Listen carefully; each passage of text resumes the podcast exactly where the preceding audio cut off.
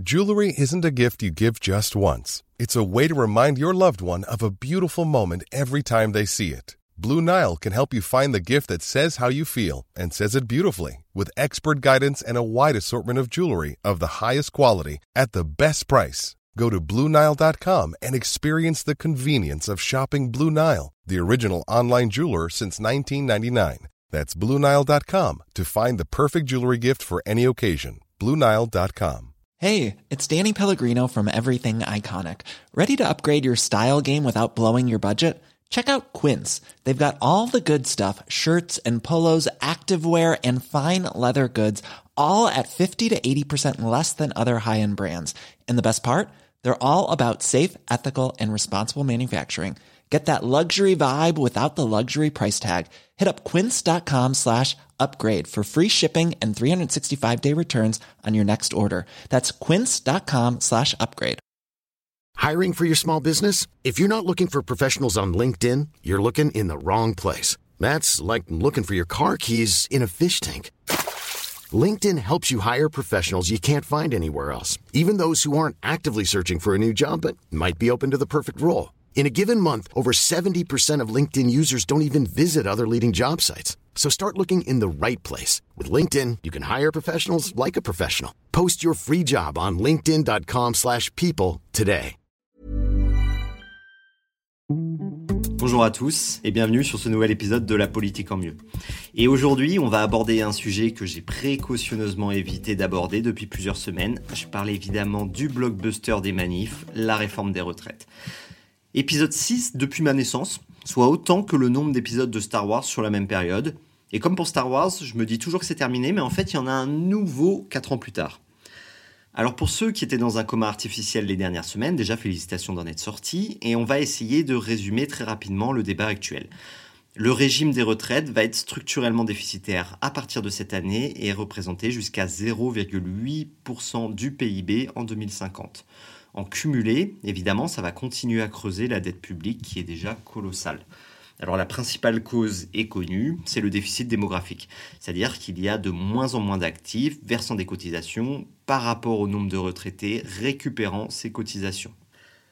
La réforme proposée vise donc à repousser l'âge légal de départ à la retraite de 62 à 64 ans après avoir cotisé 43 annuités. On renforcerait des dispositifs carrière longue et pénibilité pour les gens qui ont commencé à travailler tôt, mais ce qui ne compenserait pas entièrement et peut amener tout de même à travailler plus de 43 ans pour ces derniers. Bon, évidemment, je ne peux pas tout résumer, mais je pense que c'est déjà beaucoup à absorber pour quelqu'un qui sort d'un coma. Et là-dessus, j'ai deux réflexions à formuler. D'abord, oui, dans l'ensemble, je trouve que cette réforme est relativement injuste selon moi et je vais expliquer pourquoi. Mais je pense qu'elle n'est aussi pas efficace économiquement. Ma deuxième réflexion, c'est que malheureusement, le débat n'arrive pas à faire émerger de contre-propositions crédibles aujourd'hui à cause des gesticulations de la NUPES. Pourquoi ? Parce que sortir l'argument qu'il suffirait de taxer le patrimoine des ultra-riches semble a priori attirant et assez facile, mais pose de nombreuses questions. D'abord, en fait, c'est laisser le financement des retraites dépendre des fluctuations de la bourse et des actions des entreprises. Ce qui fait que le jour où LVMH ou Total marche moins bien, on n'a plus les moyens de payer à la fois parce qu'ils supprimeront peut-être des postes et donc des cotisations, mais en plus parce qu'on récupérera moins d'argent sur cette taxation qui est liée au cours de la bourse. Dans un second temps, c'est aussi prendre le risque de voir le cours boursier s'effondrer et donc de créer d'éventuels OPA sur les entreprises françaises par des groupes étrangers, ce qui aurait des effets catastrophiques pour l'économie. Enfin, parce qu'on a besoin de réussir à mieux taxer les riches, ça c'est un fait, mais on a déjà des besoins liés à cet argent pour financer tout le reste de nos dépenses. Ici, en fait, ce qui est proposé, c'est de créer une dépense supplémentaire. On a l'impression qu'il existe uniquement des retraites dans notre équation financière. Alors que non, on a déjà besoin de taxer pour énormément de choses. Avant même la question des retraites, on a déjà des dépenses significatives. Cela dit, si je trouve que les solutions proposées par la gauche sont très démagogiques, le constat de base, lui, me semble relativement pertinent. C'est-à-dire que la réforme n'est pas juste. Elle est d'abord injuste, en fait, d'un point de vue social et fiscal, parce que ce qu'il faut retenir, c'est que repousser l'âge légal de départ à la retraite de 62 à 64 ans tend à avoir des effets plus importants pour ceux qui ont commencé à travailler plus tôt que pour ceux qui ont fait des études supérieures. Et c'est là, en fait, le gros de l'injustice que perçoivent les opposants de la réforme. Ceux qui ont commencé à travailler tôt sont aussi souvent les plus pauvres et ceux qui font les métiers les plus pénibles. Et les inciter à travailler plus tard, c'est créer une injustice par rapport aux cadres qui ont fait des études supérieures et dépasseront de toute façon les 64 ans avant d'avoir leurs 43 annuités.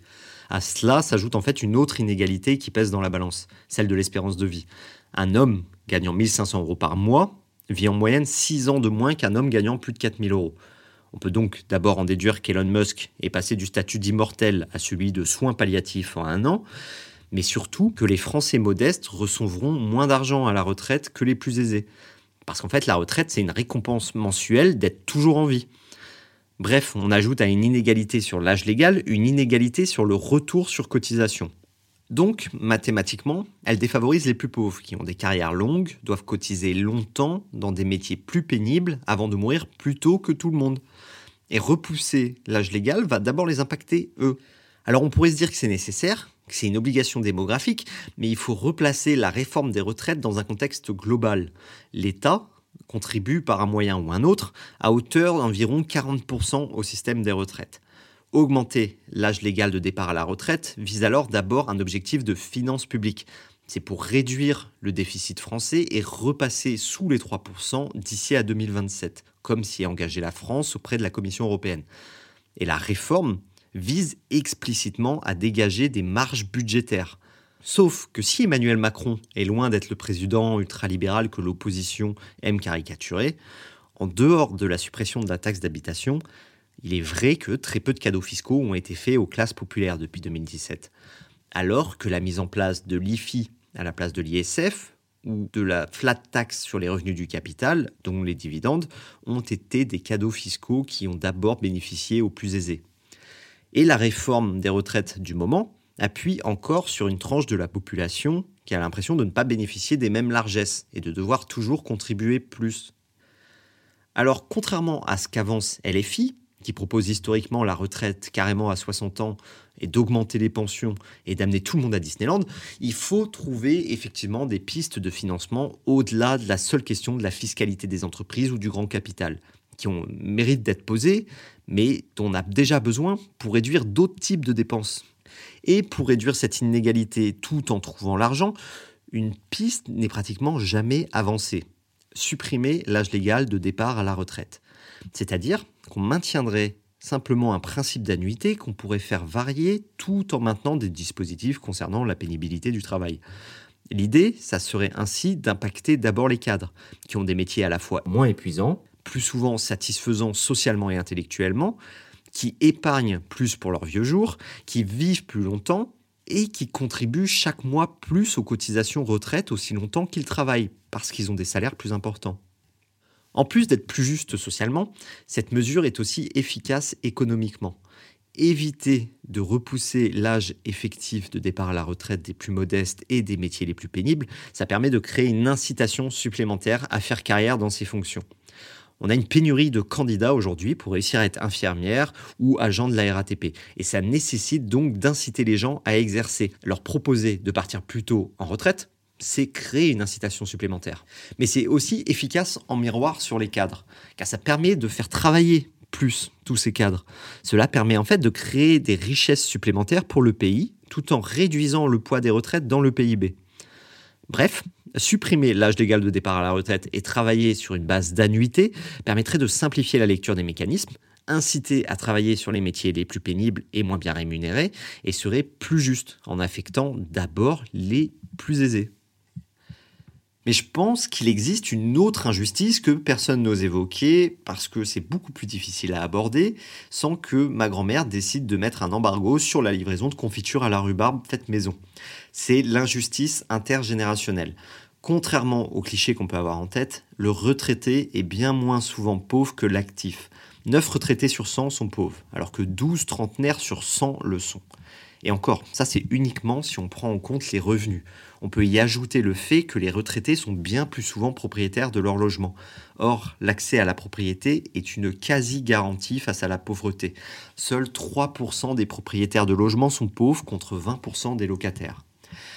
Donc, un minimum de justice intergénérationnelle amènerait à faire contribuer une partie au moins des retraités en abaissant les pensions les plus élevées ou en les taxant. Quand on touche une retraite de 3 000 € en étant propriétaire après un départ à la retraite à 60 ou 62 ans, on doit pouvoir aussi contribuer au système par équité pour les générations suivantes qui doivent travailler plus longtemps. Bref, la réforme actuelle se trouve au croisement d'un contexte en fait de finances publiques qui donne l'impression de cibler encore une partie de la population qui se sent déjà oubliée depuis plusieurs années. Et même si on voit beaucoup de propositions qui sont encore pires que la réforme en face, il existe tout de même aujourd'hui des pistes intelligentes pour réussir à dégager des marges budgétaires. Mais elles demanderaient sûrement d'aller titiller une partie des Français qui est aujourd'hui le socle électoral de l'exécutif. Donc malheureusement, je pense qu'aujourd'hui, les principales propositions, qu'elles soient pour ou contre la réforme, butent toutes soit sur le ridicule, soit sur l'injuste, et qu'il faudrait pouvoir innover dans le type de réforme qu'on propose pour amener quelque chose de juste et d'efficace économiquement. Merci d'avoir écouté cet épisode. N'oubliez pas de liker, de vous abonner, que ça soit sur votre plateforme d'écoute ou sur Instagram, et on se retrouve la semaine prochaine sur La Politique en Mieux. Merci à tous.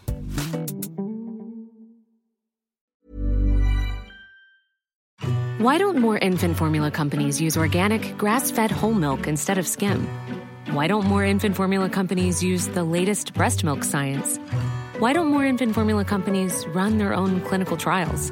Why don't more infant formula companies use more of the proteins found in breast milk?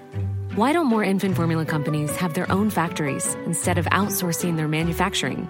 We wondered the same thing. So we made ByHeart, a better formula for formula. Learn more at ByHeart.com.